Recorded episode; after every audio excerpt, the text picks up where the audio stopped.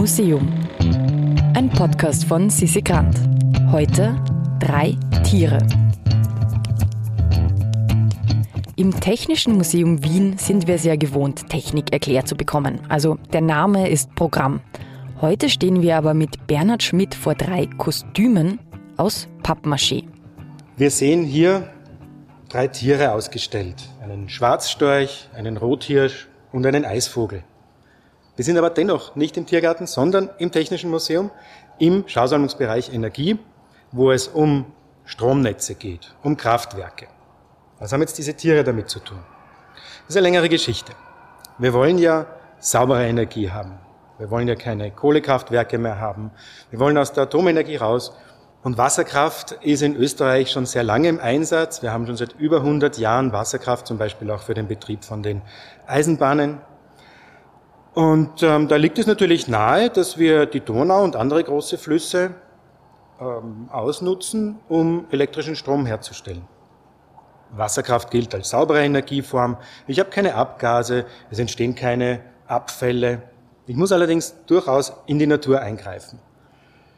Es gab jetzt in den 70er Jahren schon Pläne, den wachsenden Energiehunger, gerade von der Großstadt Wien, wieder durch ein neues Wasserkraftwerk oder durch mehrere Wasserkraftwerke zu stillen. Und so gab es äh, die Pläne im Osten von Wien, in Niederösterreich, entlang der Donau, eher Donaukraftwerke zu bauen. Eines davon hätte in der Nähe von Hainburg in der Stopfenreuther Au errichtet werden sollen. Eine recht urtümliche, schöne Landschaft, eine Urlandschaft eigentlich noch. Also ein, ein sehr großes zusammenhängendes Augebiet mit vielen Tieren und Pflanzen, die dort äh, zu finden sind und die aber keine Stimme haben, die sich nicht wehren können, wenn jetzt die Menschen herkommen äh, und dort ein Kraftwerk bauen wollen. Und jetzt haben dann 1984, als das Ganze schon sehr konkret wurde, ähm, mehrere Personen, vor allem äh, Gerhard Heilingbrunner, die Idee gehabt, analog zur Konferenz der Tiere eine Pressekonferenz der Tiere einzuberufen. Also die Konferenz der Tiere, das ist ein Buch von Erich Kästner, wo die Tiere weltweit zusammenkommen, um die Menschen zur Vernunft zu bringen. Und bei der Pressekonferenz der Tiere, da ging es darum, diesen Tieren in der Stopfenreuther Au eine Stimme zu geben, eine Stimme zu leihen und darauf aufmerksam zu machen, dass das ein bedrohter Lebensraum ist. Viele ähm, berühmte Personen in Österreich haben sich dann äh, dazu bereit erklärt, mitzutun bei dieser Pressekonferenz, die dann am 7. Mai 1984 im Presseclub Concordia in Wien stattgefunden hat. Der berühmteste ist wahrscheinlich Dr. Dr. Günther Nenning, ähm, der dann auch als Auhirsch bekannt war. Der ist also in das Kostüm des roten Auhirsches geschlüpft und weil ihm das so gut gefallen hat, hat er das auch Jahre später immer wieder äh, zu besonderen Anlässen angezogen. Ich habe eine Anekdote auch äh, gehört, wo er dann zu einem runden Geburtstag dieses Kostüm angezogen hat und auf dem Geweih von dem Hirsch waren dann die Kerzen drauf montiert. Also dieses Kostüm hat also schon einiges mitgemacht.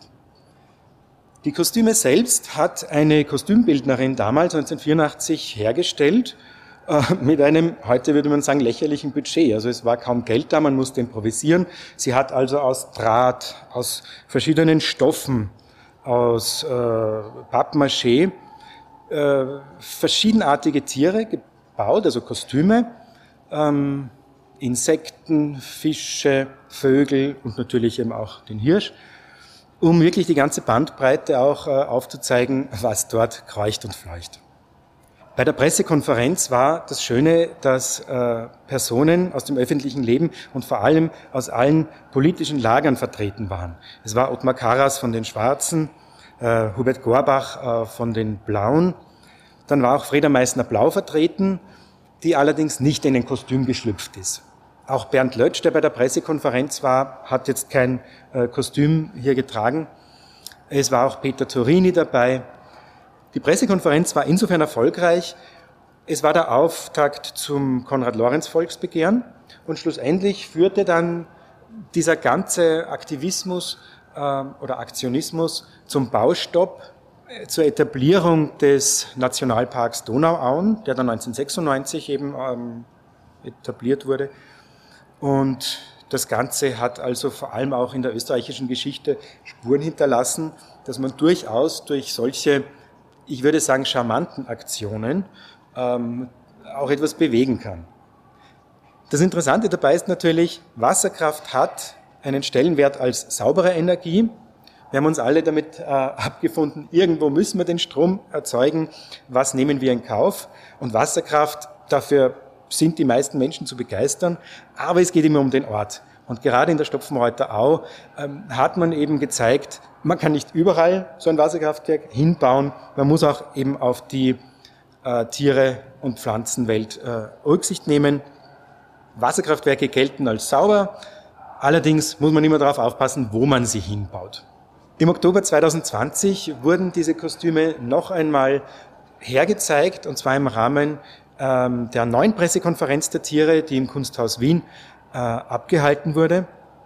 Da schlüpften die Personen von damals nochmal in die Kostüme und es ging also nochmal um dieses Thema ähm, Umweltaktivismus, wie gehen wir eben auch als Bürger und Bürgerinnen mit diesen Themen um. Und im Normalfall sind diese Kostüme aber alle bei uns im Museum ausgestellt, eben der Schwarzstorch, der Auhirsch und der Eisvogel. Klimaaktivismus aus den 1980er Jahren zu heute hochaktuellen Themen. Wer noch mehr in diese Zeit eintauchen und ein Mittagsjournal zur Pressekonferenz der Tiere hören möchte, kann das in der Mediathek des Technischen Museums tun. Den Link dazu stellen wir euch in die Show Notes. Im Museum ist eine Produktion vom Produktionsbüro Sissi Grant. Musik Petra Schrenzer. Artwork Nuschka Wolf.